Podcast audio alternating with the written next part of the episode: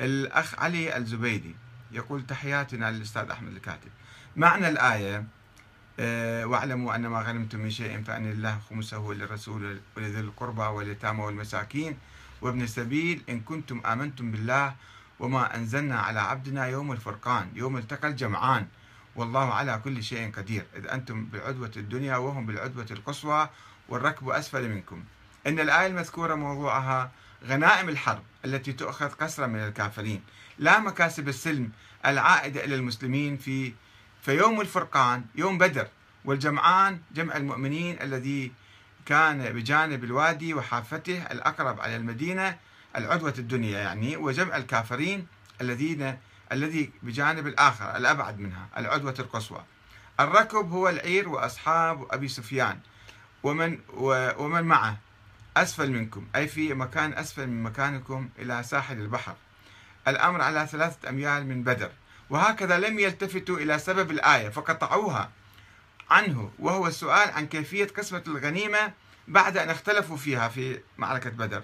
فالآية نزلت جوابا على سؤال وإزالة الإشكال. لا علاقة للمكاسب والأرباح التجارية وغيرها به فما الذي أدخلها في الموضوع؟ تعليق جدا مناسب وصحيح. يضيف الأخ علي الزبيدي. يقول القرآن يفرق بين المكاسب والغنائم. لقد فرق الله تعالى في كتابه بين المكاسب والغنيمة وبين أن في الأول الزكاة المكاسب.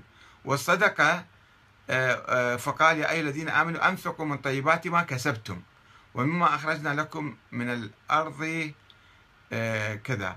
ولكنه في في سورة الأنفال لما ذكر القتال بين في أن في غنائمه خمسا. في غنائم القتال يعني. فقال واعلموا أن ما غنمتم. آه، واعلموا أن ما كسبتم من شيء فأن لله خمسة. آه، ولو أراد الله أن يقول لقال يعني واعلموا أن ما كسبتم من شيء فإن لله خمسة والله لم يقل ذلك. وإنما قال واعلموا أن ما غنمتم من شيء فإن الله خمسه. آه، ملاحظة جيدة وفعلا لفتة لطيفة. يعني شوفوا إحنا إحنا لازم نجتهد جميعا. نمارس الاجتهاد.